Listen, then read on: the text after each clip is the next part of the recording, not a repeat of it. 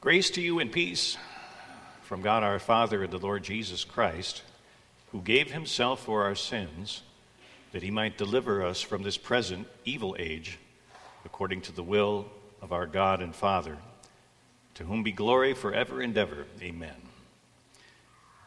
Sermon text for today is the regular reading for the Old Testament found in the book of the prophet Habakkuk.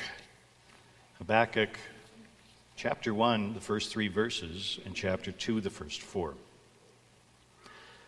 The burden which the prophet Habakkuk saw. O Lord, how long shall I cry, and you will not hear? Even cry out to you, violence, and you will not save. Why do you show me iniquity and cause me to see trouble? For plundering and violence are before me. There is strife and contention arises. I will stand my watch and set myself on the rampart and watch to see what he will say to me and what I will answer when I am corrected. Then the Lord answered me and said, Write the vision and make it plain on tablets, that he may run who reads it. For the vision is yet for an appointed time. But at the end it will speak, and it will not lie. Though it tarries, wait for it, because it will surely come. It will not tarry. Behold the proud, his soul is not upright in him, but the just shall live by his faith. So far of God's holy word.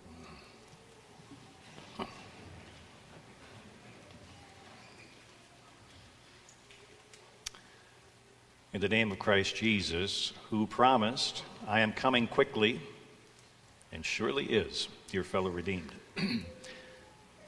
if you don't happen to be on the third page of your bulletin, would you mind turning there? I'd like to give you a little personality test. I think you're probably already familiar with it. The left hand illustration with the question mark on it. You tell me, is the glass half empty? Or is it half full? Something like this can tell others about whether, in general, you're an optimist or a pessimist. The pessimist might look at a glass like this and say, plainly, someone's been drinking from it and they're likely to drain it at any moment. The optimist might look at it and say, somebody filled that up halfway. I'm sure that pitcher's nearby. No doubt it'll be filled to the rim soon. Half empty or half full? Pessimist or optimist? The prophet in Judah came to the Lord as a pessimist, and we can hardly blame him when we learn a little bit about what things were like in the land of Judah about 600 years before Jesus was born.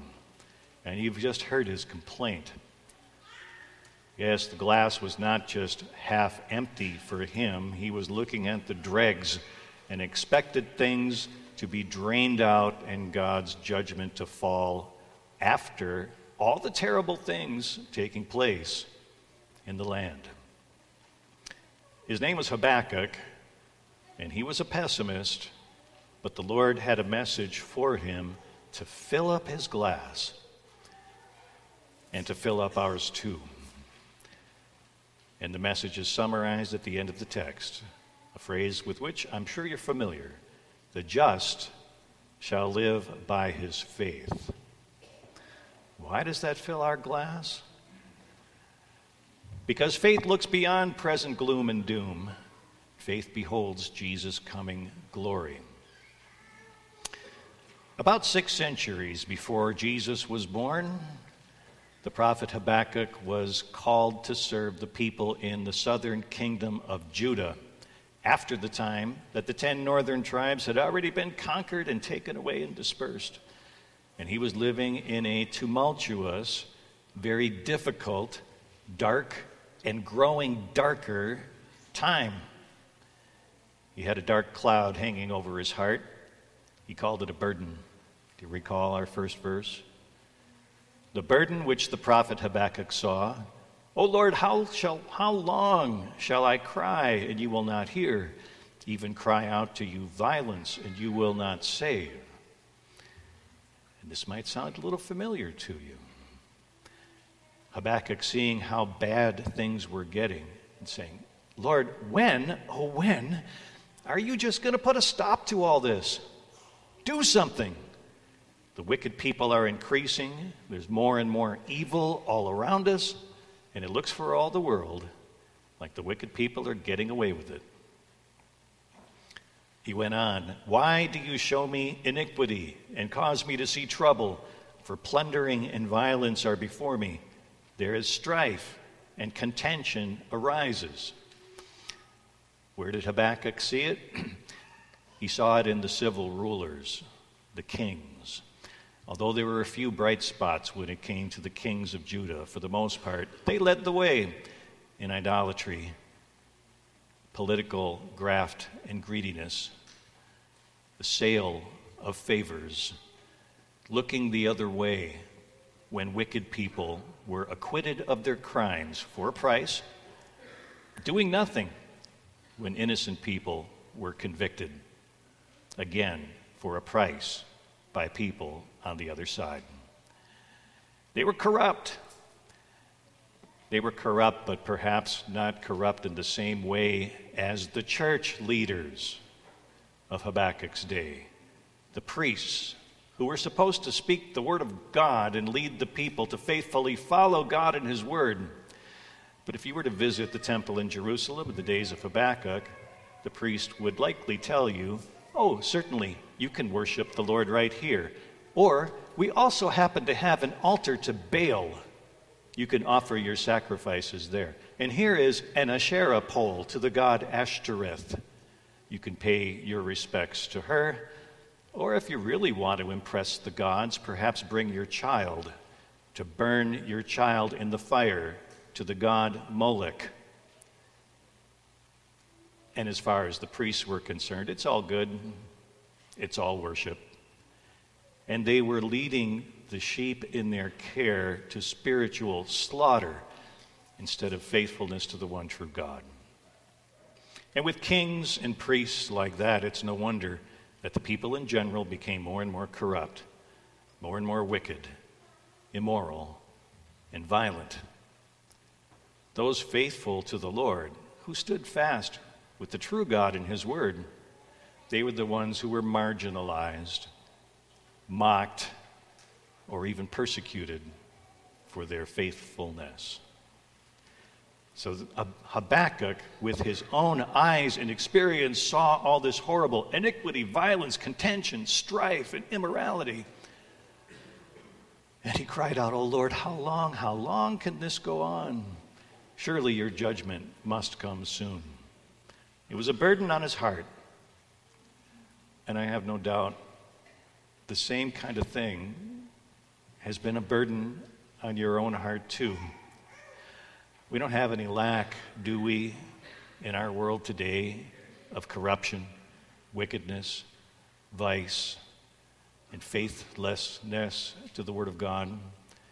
And it reaches to the very highest heights of earthly power. Isn't it true that perhaps not all, but a great many of our civil rulers are in the business of ruling for personal gain? sometimes graft, sometimes corruption. And I'm not singling out a particular political party because there's plenty of this to go around for everybody. The leaders swear to uphold our laws and they break them for personal power. They spend unimaginable amounts of money that we simply don't have. And surely, because that cannot go on forever, it's our children and grandchildren who will pay a truly horrible price when the bill comes due. What about church leaders in our own day? That's worse. How many different church leaders and churches, and there are many of them, have long ago decided the Bible is simply a book that has some truth in it, but otherwise is a collection of myths and, le- and myths and legends. There are entire church bodies, congregations, and church leaders who have concluded that it's not really important whether Jesus bodily rose from the dead or not. it's not really very important what the meaning is of Jesus' cross because, oh, of course, the Bible quotes Jesus as saying, I am the way, the truth, and the life. We enlightened people know that he's just one of many ways anyway. So much for faithfulness in many quarters of Christianity today. And many people, many people, just rank and file people in our community, in our nation, think it's a, really a sacred, a sacred right, a sacred right for people to have the liberty to kill defenseless unborn children. There are many people who consider that it's a good thing to have pornographic books available in children's libraries. There are many people who get personal, filthy satisfaction from having horrible images piped into their homes on their screens or perhaps even in their pockets on their phones. And it's an exploitation of men and women and children. And the wreckage of lives lies behind this. Gloom and doom, a glass half empty. We've got plenty. We've got a terrible burden. Do you see the glass draining for this world and our nation in these latter days? Do you feel the dark cloud, the burden that Habakkuk brought to the Lord? Have you found yourself crying out as you see day by day and month by month the darkness increasing? Oh Lord, how long? You said your son is coming back in glory.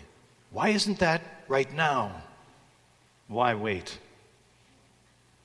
Why let the wicked have their way?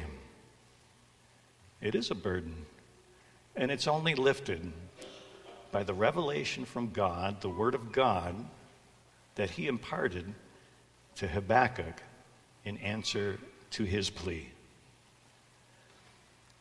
It's a word from the Lord that takes a great deal of faith. Because you know the definition of faith, don't you? It's in Hebrews chapter 11. Faith is the substance of things hoped for, the certainty of things not seen. That means one of us who knows the true God through his Son Jesus Christ can see a glass draining, can see the darkness increasing, can witness wickedness having its way. But faith says, whatever God said is what's going to happen. God said so. It must be so.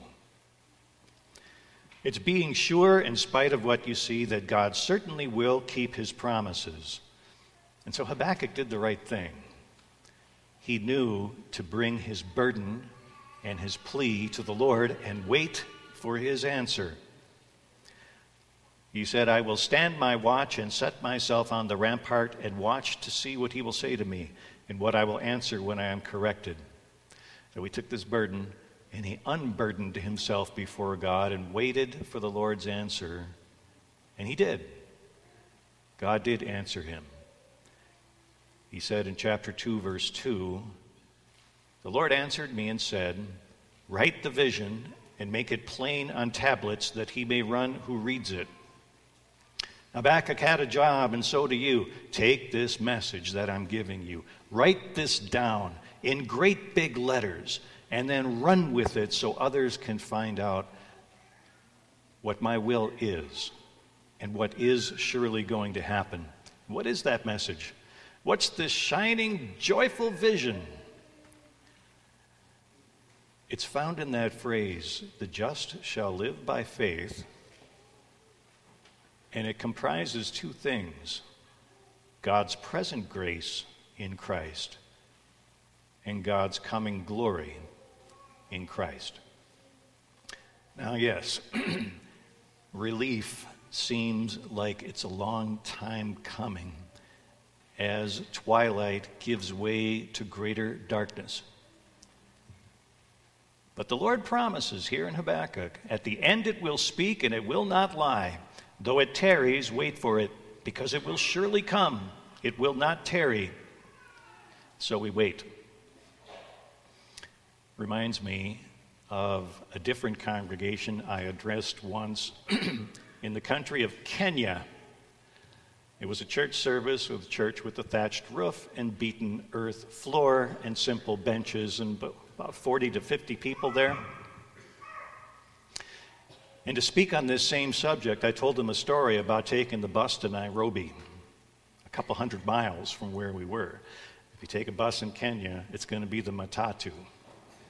And the Matatu is basically a minivan that's designed to hold about eight people, and instead, about 30 get on board. So I divided the congregation up and said, You're on the bus. We're on the way to Nairobi, and it's comfortable so far, but here we go. I'll be the driver. And I gave a couple of the church members some lines to say. And we stopped at the next village to pick up a couple of more riders. And one of my people said, This trip is taking so long. And I said, Be patient, we'll get there. And then another person said, When are we going to get there? And I gave a mom and dad's answer We'll get there when we get there. And we stopped at the next village and take, took on a few more passengers. And it got a little more uncomfortable because it's getting hot and the bus is getting crowded. And at several more stops, more people get on until you've got people sitting on each other's laps and people hanging on the sides of the matatu and on riding on top. And the people are getting miserable. When are we going to get there? We'll get there when we get there. And the whole point was the destination. The whole point was more people need to get there. And that's why it's worth the wait, even though this bus ride can be kind of miserable at times. Listen, do you see the matatu we're on right now? Do you know the destination where we're going to arrive? Because Jesus told you about it. He said, In my Father's house are many mansions. I go to prepare a place for you.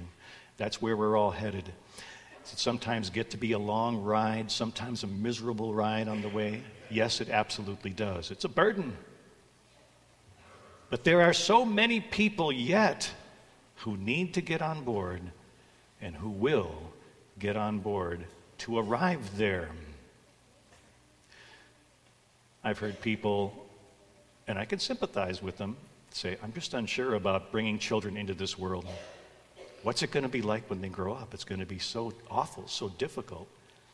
And I understand that. I also understand that there are souls yet to be given a body and born who will be in heaven forever someday, and we need more of them to be salt and light in this dark world so that those whom God will call will come to know his grace in Christ, and we'll all be together when we arrive in heaven. There are others whom you know and care about who aren't on this bus yet and need to hear the vision. They need to hear the substance of the message that God gave Habakkuk to give to the people. The just shall live by faith. You understand it. Many people don't. You understand what it's talking about when it says the just, don't you? It means the holy people. It means people with no sins at all, a clear, unobstructed path right to eternal life. And you know, like we all do, that's not me at all. In what I say and what I do and what I think. I am so far from pure and holy. It's a tragedy. But you know Jesus. But you know Jesus, and you know that Jesus didn't come to call godly people to heaven, He came to call the ungodly. He didn't come to call righteous people, but sinners to repentance. And when it says, the just shall live by faith, you know that what it really means is the justified. Sinners that God declares to be holy because of Jesus. You know that when it says the just shall live by faith, it's talking about you. You are the just. Not me and what I've done, but what God has given me by grace in Christ. That removes every sin. That opens the way to heaven. and I live by faith in the one who died for me. Not the strength of my convictions, but my conviction that I'm helpless. But he's strong, and he paid, and he rose. That's my justification. Dear Christian friends, what present grace you have. You're among the just who live by faith. Trust in what Jesus did. You know what the, the Apostle Paul is talking about in 2 Corinthians 5 when he wrote, In Christ, God was reconciling the world to himself, not counting their trespasses against them, and entrusting to us the message of reconciliation. You are on board the bus. You know your destination. You know that the journey, though long and hard, is worth the wait for the sake of others, yet to get on board. You have Jesus' present grace. And because he's kept all those promises, you're certain, you're sure that he will keep those that yet remain. Because God, although it seems from our viewpoint he's really taking his time in getting here, you notice he told Habakkuk, It will not tarry. I do not lie. It will not wait. It's coming at the right time, the appointed time. And when it does, when the trumpet sounds and the dead are raised, and you see with your own two eyes Jesus coming in glory with his holy angels, there will be no fear, no anguish, no burdens remaining because you'll be transformed. Transformed and sinless and ready for life eternal, shouting for his victory. And on that day, all wrongs will be made right. Everything gloomy will be chased away by the bright glory of his coming, and only joy remains. And then what Daniel wrote in chapter 12 will come true in you. Those who are wise shall shine like the brightness of the sky above, and those who turn many to righteousness like the stars forever. Hey, be about that business. Write this down on tablets in big letters and run with it. Those who bring turn many to righteousness will shine in our Heavenly Father's kingdom. So, how has the wait been going for you? Felt burdened by the strife, contention, iniquity, violence, and wickedness of this world that's ever creeping? I know I have. When you look around you, do you see a glass that's half empty or half full? If someone ever asks you whether overall you're an optimist or a pessimist? Do you see a half empty glass or a half full glass? You'll have the privilege of saying, Neither one. I don't see that at all. Because I know the Lord Jesus and his promises, and for that reason, as David said, my cup overflows. You know, it's from the 23rd Psalm, where David says, You prepare a table before me in the presence of my enemies. You anoint my head with oil. My cup overflows. And ours does do, even in the tough times, because of the promise of Christ's present grace and the certainty of his glorious coming. So may our God preserve you in this ever darkening world, giving you patience and hope in these latter times that yet remain. May He sustain you with His grace in Christ and move you to get out that pitcher and start pouring full other people's glasses. In Jesus' name, amen.